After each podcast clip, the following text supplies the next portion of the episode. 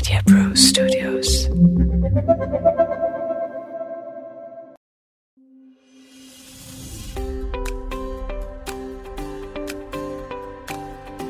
प्यारे भाइयों और बहनों, आप सब लोगों ने जितना प्यार हमें दिया है डॉक्टर साहब को, उस सब के लिए मैं आपसे धन्यवाद करता हूँ।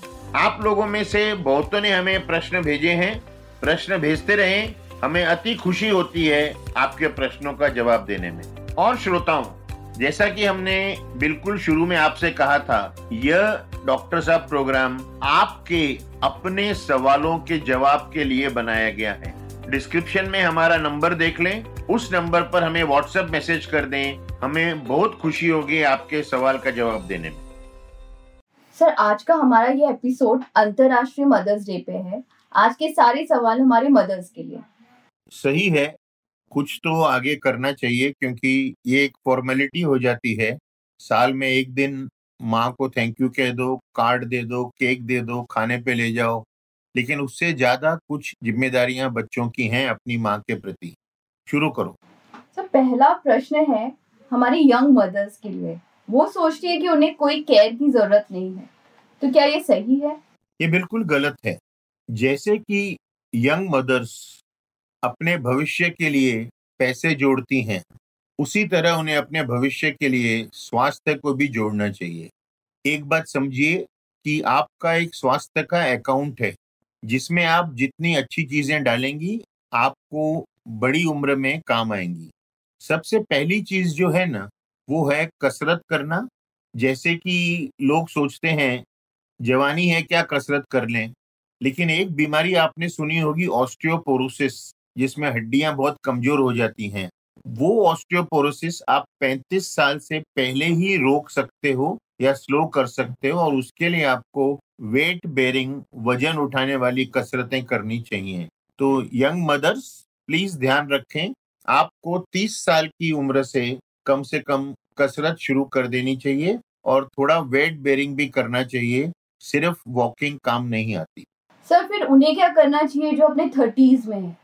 थर्टीज में पहले तो उन्हें 30 से 40 मिनट वॉक करना चाहिए, खाने में कैल्शियम लेना चाहिए, दूध, दही, पनीर के माध्यम से।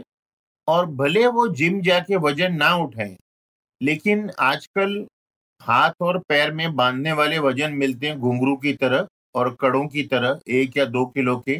वो बाँध के उन्होंने पैदल चलना चाहिए।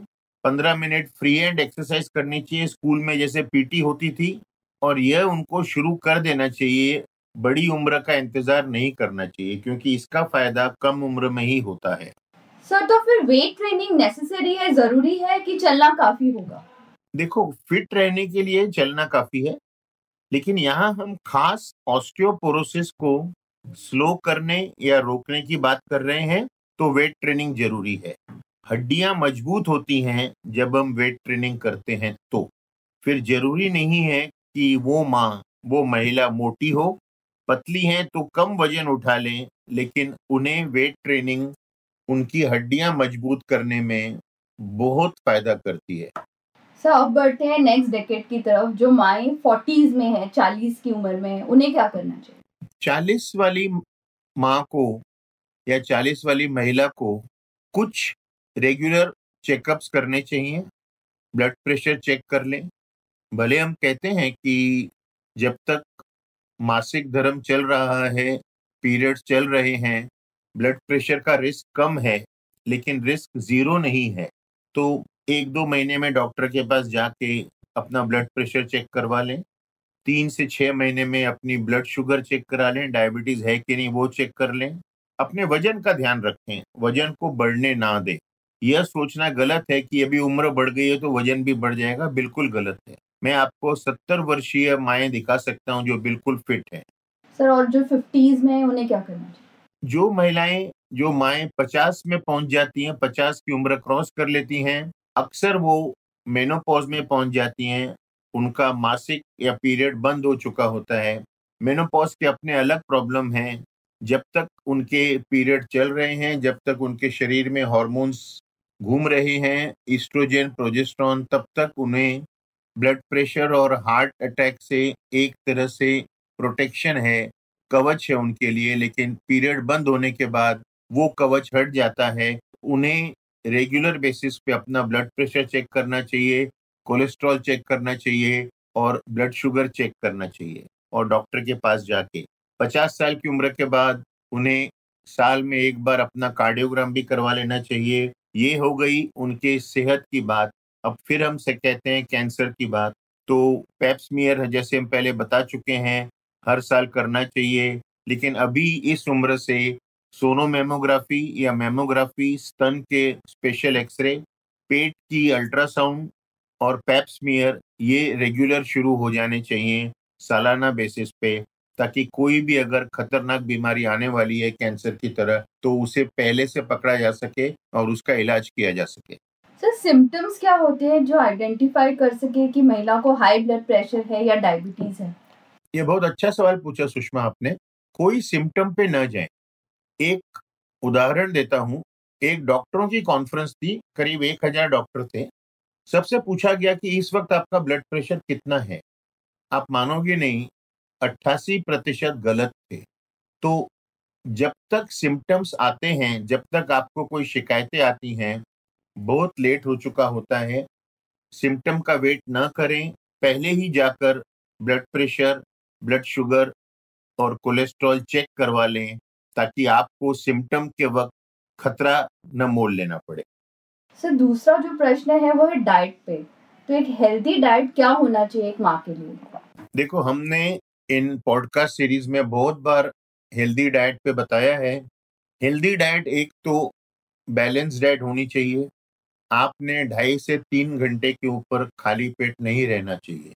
सुबह नाश्ता कर लो, नौ के आसपास, एक डेढ़ के आसपास दोपहर का खाना खा लो। इन दोनों के बीच में कुछ आधा सा फल ले लो। शाम को एक भारी नाश्ता कर लो और रात को समय पे खा लो। अगर रात के खाने से सोने तक आपको ढाई तीन घंटे होते हैं तो रात को सोते वक्त दूध या फल फिर से ले लो। भोजन में एक ख्याल रखो कि जो रिफाइंड आटे होते हैं, जैसे मैदा, सूजी, इनका सेवन कम करें। सब्ज़ियाँ, सलाद, फल, इनकी मात्रा ज़्यादा लें। रोटी और चावल कम लें, हम बिल्कुल बंद नहीं करने को कह रहे। और ये जो आजकल लोग सोचते हैं ना कि हम गेहूँ नहीं खाते, जवार बाजरी खाते हैं, हर चीज़ एक सीरियल है तो हर चीज़ को आपने एक मॉडरेशन में लेना है, एक मर्यादा में लेना है। आप हर वक्त दो चम्मच पके हुए चावल खा सकते हो, हर खाने में, लेकिन पूरा थाली में चावल का पहाड़ बना के आप नहीं खा सकते। किसी भी चीज़ को ज़्यादा न खाएँ। अब फ़िश खा रहे हैं, पार्टी में गए हैं तो फ़िश खा रहे हैं, फ्राई फ़िश तो आधा किलो फ़िश ही खा गए, ये सब बातें गलत हैं। स्वास्थ्य में कम से कम दो से तीन फल, डेढ़ सौ से दो सौ ग्राम सलाद, दिन में कम से कम तीन से चार सर्विंग सब्जियों की होनी चाहिए। इसमें आपको बहुत पौष्टिकता मिलती है। आपको हमेशा सप्लीमेंट पे रहने की ज़रूरत नहीं पड़ती। सर मेनोपॉजल वुमेन होती है जिनकी माहवारी बंद हो जाती है और वेट गेन हो जाता है। उनके लिए कोई डाइट स्पेशल डाइट मैं क्षमा चाहता हूँ उन महिलाओं से जिन्हें ये लगता है कि मेनोपॉज या पीरियड बंद होने की वजह से उनका वज़न बढ़ गया है यह बिल्कुल गलत है। आपका वज़न बढ़ा है क्योंकि आपने कुछ कोशिश नहीं की कि आपका वज़न ना बढ़े। तो जो वज़न बढ़ने के तरीके हैं, जिनको वज़न कम करने के तरीके, जवानी के हैं, वही मेनोपॉज में भी काम आते हैं। अपनी खुराक पे कंट्रोल करें और रेगुलर एक्सरसाइज करें। एक महिला टहलने जाती हैं शाम को, डेढ़ घंटा टहलती हैं, छह जगह सब्ज़ी लेने रुकती हैं। वो टहलना उनके फ़ायदे का नहीं है। वही महिला अगर 30 से 35 मिनट पैदल चलती हैं तीव्र गति से बिना रुके हुए तो वो उनके फ़ायदे का है। तो खुराक कम करिए और कसरत रेगुलर करिए। आपको जो शरीर में तकलीफें हैं जैसे ब्लड प्रेशर डायबिटीज़ उसका कंट्रोल करिए तो आपका वज़न कम रहेगा। सर एक सर्टेन एज के बाद बहुत सारी जो महिलाएँ हैं उन्हें एक बहुत थकावट सी फीलिंग आती है। उसका क्या रीजन देखो हम कहते हैं ना विमेंस डे या मदर्स डे मनाना ज़रूरी है हर दिन, क्योंकि एक महिला, खास करके एक माँ, बलिदान की प्रतीक है। She is an epitome of sacrifice वो अपने शरीर का ख्याल नहीं रखती, अपने परिवार का ख्याल रखती है। तो अगर कोई महिला थकावट महसूस कर रही है तो उसे डॉक्टर के पास जाकर चेकअप करने चाहिए।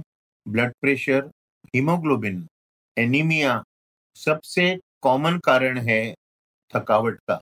थायराइड चेक कर लें खुराक अच्छी रखें कसरत रेगुलर करें लेकिन एक बार डॉक्टर के पास ज़रूर जाएँ थकावट को सिर्फ़ कमज़ोरी ना समझें हो सकता है उसके पीछे कुछ और कारण हो। सर कुछ महिलाओं को बहुत मूड चेंजेस होते हैं महावारी के पहले। इसे किस तरीके से टैकल किया जाए? ये बिल्कुल सही है। काफ़ी वक्त हमारे पास बच्चे या पति आते हैं कि डॉक्टर इनको कुछ समझाओ पीरियड के पहले एक हफ़्ता ये इतना गुस्सा हो जाती हैं कि चिल्लाती हैं, बर्तन फेंकती हैं। इसे कहते हैं प्री मेंस्ट्रुअल सिंड्रोम। यह शरीर में कुछ हार्मोन के उतार चढ़ाव की वजह से होता है और इसका इलाज बहुत सिंपल है।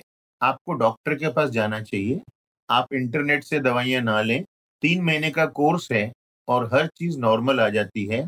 तो अगर आपको पीरियड या माहवारी के दो दिन, पाँच दिन, सात दिन, पंद्रह दिन पहले आपका मूड बदलता है, आपका शरीर आपको लगता है सूज गया है, आपका पेट आपको लगता है फूल गया है, आपको गैस प्रबल हो रही है, आपका भूख मर रहा है, आपको लग रहा है अपने हाथ लगाते भी स्तन में दर्द हो रहा है तो यह पीएमएस है प्री मेंस्ट्रुअल सिंड्रोम, और इसका इलाज बहुत सिंपल है, आपके डॉक्टर के पास जाके इसका इलाज करवा लें। इसे नज़रअंदाज न करें क्योंकि जब ये हार्मोन उतार चढ़ाव बढ़ेगा तो आपको पीरियड डिफिकल्टीज भी हो सकती हैं। सर जो गायनिकोलॉजिस्ट होती है महिलाएँ की डॉक्टर होती हैं उनके पास कब जाना चाहिए कितनी बार जाना चाहिए और इंटरनल एग्जामिनेशन कब कराना चाहिए? देखो गायनेकोलॉजिस्ट के पास जाने की ज़रूरत तो मैं रेगुलर नहीं कहूँगा लेकिन कुछ भी अगर आपको पीरियड में या माहवारी में तकलीफ़ है जल्दी आ रहे हैं लेट आ रहे हैं, नहीं आ रहे हैं, बहुत ज़्यादा खून जा रहा है तो आपने तुरंत अपने गायनेकोलॉजिस्ट से संपर्क करना चाहिए। अगर आपको सफ़ेद पानी जा रहा है बार बार होता है, कम होता है, फिर ठीक हो जाता है तो आपने गायनेकोलॉजिस्ट के पास जाना चाहिए। और जब आप ये सालाना रिपोर्ट कराएँगी, पेट का अल्ट्रासाउंड, मेमोग्राफी और पेप्समियर तो वो रिपोर्ट दिखाने आप या तो अपने फैमिली डॉक्टर के पास जाएँ या गायनेकोलॉजिस्ट के पास जाएँ। जहाँ तक अंदरूनी चेकअप की बात है, आजकल गायनेकोलॉजिस्ट भी पहले जितना नहीं करते क्योंकि रिपोर्ट के भरोसे ज़्यादा चलता है, लेकिन अगर ऐसी तकलीफ़ है कि करना ही है तो वो गायनेकोलॉजिस्ट डिसाइड करेगा।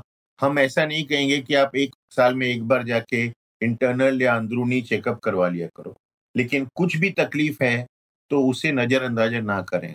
ऐसे केसेस भी देखे गए हैं पढ़ी लिखी महिलाओं ने पाँच से छः साल बहुत ज़्यादा रक्तस्त्राव होते हुए भी डॉक्टर के पास नहीं गए। बाद में मालूम पड़ा कि कैंसर है अंदर। सर आपने जो ऑस्टियोपोरोसिस के बारे में बताया एक महिला जिसे ऑलरेडी हो गया हो उसे क्या करना चाहिए? देखो उसके लिए इलाज है बहुत धीरे से रिवर्स किया जा सकता है। एक टेस्ट होता है बोन डेंसिटोमीटर आपके डॉक्टर से बात करके वो टेस्ट करवाएँ और उसके हिसाब से दवाइयाँ शुरू करवाएँ। लेकिन कसरत वेट बेरिंग एक्सरसाइज बिल्कुल ना छोड़ें खुराक सुधार के रखें सिर्फ़ टैबलेट के भरोसे ना रहें। सर हमेशा की तरह आपका कोई मैसेज है हमारी महिलाओं के लिए मदर्स के लिए? मैं सबसे सब महिलाओं से सब माओ से हाथ जोड़कर विनती करना चाहूँगा आप यंग हो मिडिल एजेड हो या सिक्सटी प्लस हो अपने परिवार के देखभाल के लिए अपने स्वास्थ्य को नज़रअंदाज ना करें, क्योंकि अगर आप तंदुरुस्त रहेंगी तो ही आप अपने परिवार का ख्याल रख सकेंगे। इस संदेश के साथ नमस्कार, फिर अगले हफ़्ते मिलेंगे।